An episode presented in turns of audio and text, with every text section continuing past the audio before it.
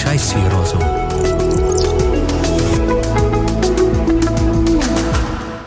Серед народів Кавказу, а особливо Вірменії, поширений древній дерев'яний духовий музичний інструмент з унікальним, глибоким і проникливим звучанням – дудук. Зазвичай дудукісти грають у парі. Один грає мелодію, а інший створює безперервний, певної висоти тонічний фон. Його називають дамом.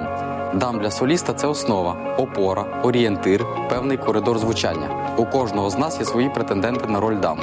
Для когось це людина, що визначила його життєву позицію.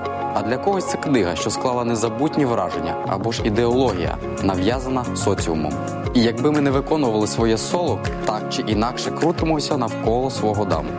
А що якби нашим дамом, нашою опорою, орієнтиром, основою нашого звучання був Христос? Саме Він, з його незмінністю і досконалістю, точно підходить для цієї ролі. Наскільки тоді менше маленьких, великих, а особливо далеконосних помилок ми б допускали, орієнтуючись на нього і його поради.